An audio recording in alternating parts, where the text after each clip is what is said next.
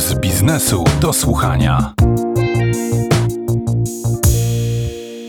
Kilka chwil temu Tomasz Siemoniak powiedział, że przeciętny cywil, taki choćby jak ja, złapałby się za głowę, gdyby usłyszał, ile kosztuje pojedynczy pocisk rakietowy do myśliwca F-16. Sprawdzamy zatem.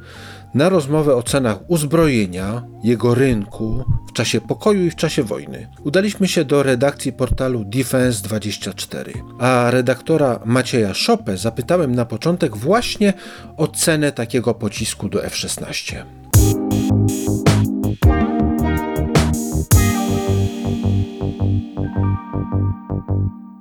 F-16 jest platformą, którą można uzbroić w różne rodzaje pocisków i bomb precyzyjnych bądź nie. Oczywiście te precyzyjne są tutaj najkosztowniejsze. No pocisk powietrze-powietrze średniego zasięgu Amram no to jest koszt rzędu kilkuset tysięcy dolarów za jedną rakietę. Nieco tańsze są rakiety krótkiego zasięgu naprowadzane termolokacyjnie, no ale to też jest między kilkadziesiąt a sto tysięcy dolarów. Czyli luksusowy samochód, bardzo luksusowy samochód nawet. No to są ogromne koszty, chociaż trzeba pamiętać, że w przypadku, jeżeli ten pocisk dosięgnie na przykład samolotu przeciwnika, no to zada straty, już nie mówiąc o stratach ludzkich, ale finansowe rzędu kilkudziesięciu milionów dolarów. Krótko mówiąc, opłaca się. No jeżeli się uda trafić, to tak. A producentowi opłaca się? Czy produkcja na przykład takich pocisków jest w czasach pokoju opłacalna? Jest, ponieważ uzbrojenie ma resursy, jest przewidziane na funkcjonowanie przez określoną ilość czasu i te resursy, oczywiście te zapasy ty, tej broni są i co roku resursy tych najstarszych pocisków wychodzą. Wtedy wojsko stara się je w miarę możliwości wystrzelić, żeby jak najlepiej się szkolić dzięki temu, zamiast to rozbrajać, taniej jest to też wystrzelić. I trzeba zakupić partię kolejną, oczywiście nowocześniejszą już tej broni, która wejdzie za tą poprzednią. Czy producenci na przykład takich pocisków do myśliwców to są najbardziej dochodowe spośród wszystkich firm, które produkują na potrzeby wojska? No, trudno tutaj powiedzieć. Wiele czynników jest, jeżeli chodzi o handel bronią. Cena uzbrojenia zależy od tego, kto ją sprzedaje i, i na przykład komu i w jakich okolicznościach. Marże na broni są z tego powodu często bardzo wysokie. I tak naprawdę trudno jest mówić o jakimś takim koszcie stałym jakiegoś rodzaju uzbrojenia. Szczególnie jeszcze, że mamy do tego postęp techniczny, który idzie bardzo szybko i zazwyczaj to uzbrojenie jest z roku na rok coraz droższe, chociaż cały czas coraz bardziej doposażane w jakieś nowe funkcjonalności. Ale są też takie zakłady, które są trwale nierentowne, deficytowe, przynoszą straty, no najczęściej państwu, bo to są państwowe zakłady. Są tego rodzaju zakłady, przynajmniej w czasach pokoju są one deficytowe, no ale w czasach pokoju liczą się pieniądze, w czasach wojny nagle walka idzie o dużo większą stawkę. No i do takich zakładów zaliczyłbym zakłady produkujące amunicję i przede wszystkim y, prochy, chemiczne zakłady.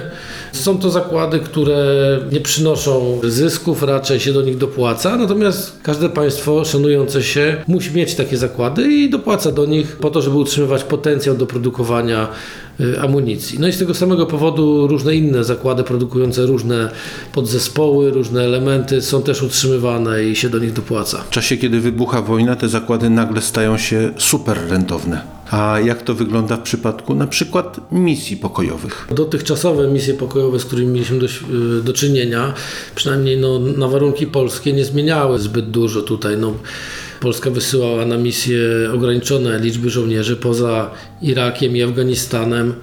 Ci żołnierze praktycznie nie strzelali.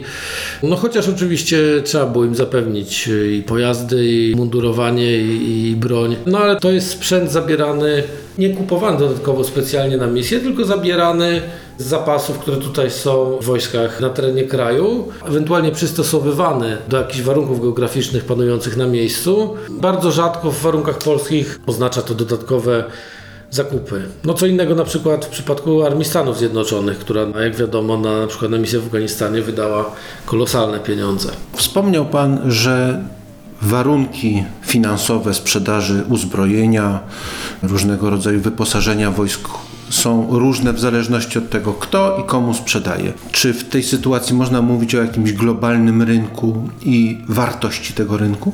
Rynek niewątpliwie jest, tylko on jest bardzo skomplikowany, uzależniony od wielu czynników. Dobrym przykładem są tutaj Stany Zjednoczone i sprzedaż Polsce samolotów F-16.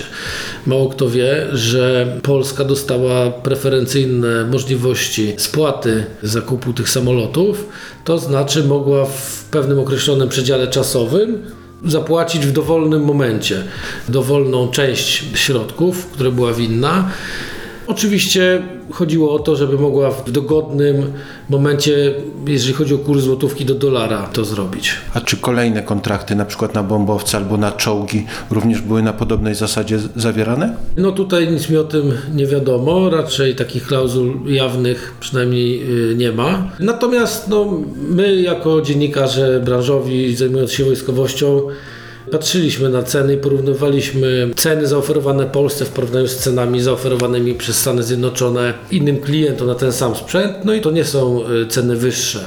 Ile rocznie wynosi wartość tego rynku uzbrojenia i wyposażenia wojsk globalnie? Budżet obronny Stanów Zjednoczonych roczny to jest 760 miliardów dolarów. Drugie są Chiny, których budżet jest szacowany na znacznie mniej, bo tam około 200 miliardów. No i, Indie, i, i tak, i te kolejne państwa Indie, Rosja, Arabia Saudyjska, Korea Południowa, Japonia to są budżety oscylujące między tak 40 a 70 miliardów dolarów. Polska to jest kilkanaście dla porównania, ale to nie jest mało. Polska jest w pierwszej dwudziestce w tej chwili. No i jest też, oczywiście też kwestia, kto jest największym eksporterem i kto największym importerem uzbrojenia. No, największym eksporterem są Stany Zjednoczone i ich firmy, w tym takim top 25 firm. Amerykańskie firmy królują, zajmują kilka pierwszych miejsc y, niepodzielnie. Dopiero później jest jakaś tam firma brytyjska i jakaś chińska i znów dużo amerykańskich. W tym top 25 światowym na przykład jest obecnie jedna firma rosyjska tylko i to pod koniec tego rankingu. Natomiast jeżeli chodzi o import, no to tutaj króluje niepodzielnie Arabia Saudyjska, o której rynek wszyscy się biją. Amerykanie od wielu lat y, są beneficjentami największymi, tam około 80% tego rynku należało do nich. W tej chwili są zakusy, żeby Rosjanie mocniej weszli w ten rynek. Rosyjskie firmy od lat tracą udział w eksporcie globalnym. No ale teraz właśnie być może w związku z sytuacją w Afganistanie i kompromitacją Stanów Zjednoczonych Rosjanie próbują to wykorzystać i właśnie wejść w ten najbardziej atrakcyjny rynek świata. Innym takim atrakcyjnym rynkiem są na przykład Indie, jednak one z kolei postawiły na politykę przenoszenia produkcji do siebie. Także każdy, kto tam chce zdobyć lukratywny kontrakt, to jeszcze Chwilowo może go zdobyć, natomiast y, wiąże się to z przeniesieniem y, produkcji danego produktu w Indiach i, no i docelowo ten rynek z czasem się skurczy. Indie z importera powoli zmieniają się w eksportera. A polskie firmy? Polska Grupa Zbrojeniowa w opublikowanym raporcie CIPRI, ostatnim, który widziałem za rok ubiegły, w tym top 100 zajmowała mniej więcej 70 miejsce i to była cała grupa, czyli wszystkie prawie firmy państwowe polskie. Oprócz tego jest ten rynek prywatny, firmy, które w przeciwieństwie do tego przemysłu państwowego, no, który udało się jakoś tam ruszyć z posad i który no, rokuje jakieś nadzieje na przyszłość, to sektor prywatny w Polsce jest znacznie mniejszy. To jest duże grono stosunkowo małych firm, bo nawet te największe to w porównaniu z naszymi państwowymi są dość małe.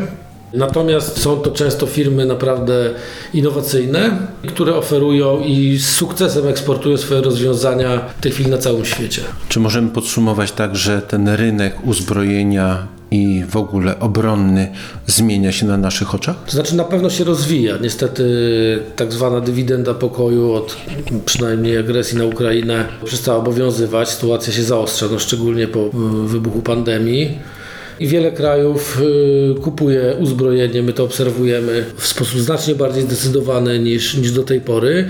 Co więcej, wiele państw wybiera sprzęt nie najlepszy czy najbardziej korzystny dla nich finansowo w tej chwili, tylko czynnikiem staje się to, czy ten sprzęt może być dostarczony dla nich szybko. Ja tu przytoczę Grecję i Chorwację, które kupiły myśliwce Rafale francuskie właśnie dlatego prawdopodobnie, że Francja obiecała im od ręki praktycznie te samoloty dostarczyć, te takie mało używane egzemplarze swoje, które sobie do, tam doprodukuje. Natomiast jest też przykład Polski, te czołgi Abrams słynne. Tutaj jest dyskusja, że powinniśmy kupić czołgi niemieckie Leopard, że one tam mają pewne zalety. Jeśli chodzi o łatwość ich utrzymania. Natomiast Leopardy moglibyśmy mieć za 7 lat, a Abramsy będziemy mieli już w przyszłym roku, jeżeli je kupimy. I jak widać ten czynnik tutaj przeważa. Dziękuję bardzo za rozmowę. Gościliśmy u pana Macieja Szopy, który jest redaktorem portalu Defense24. Dziękuję bardzo.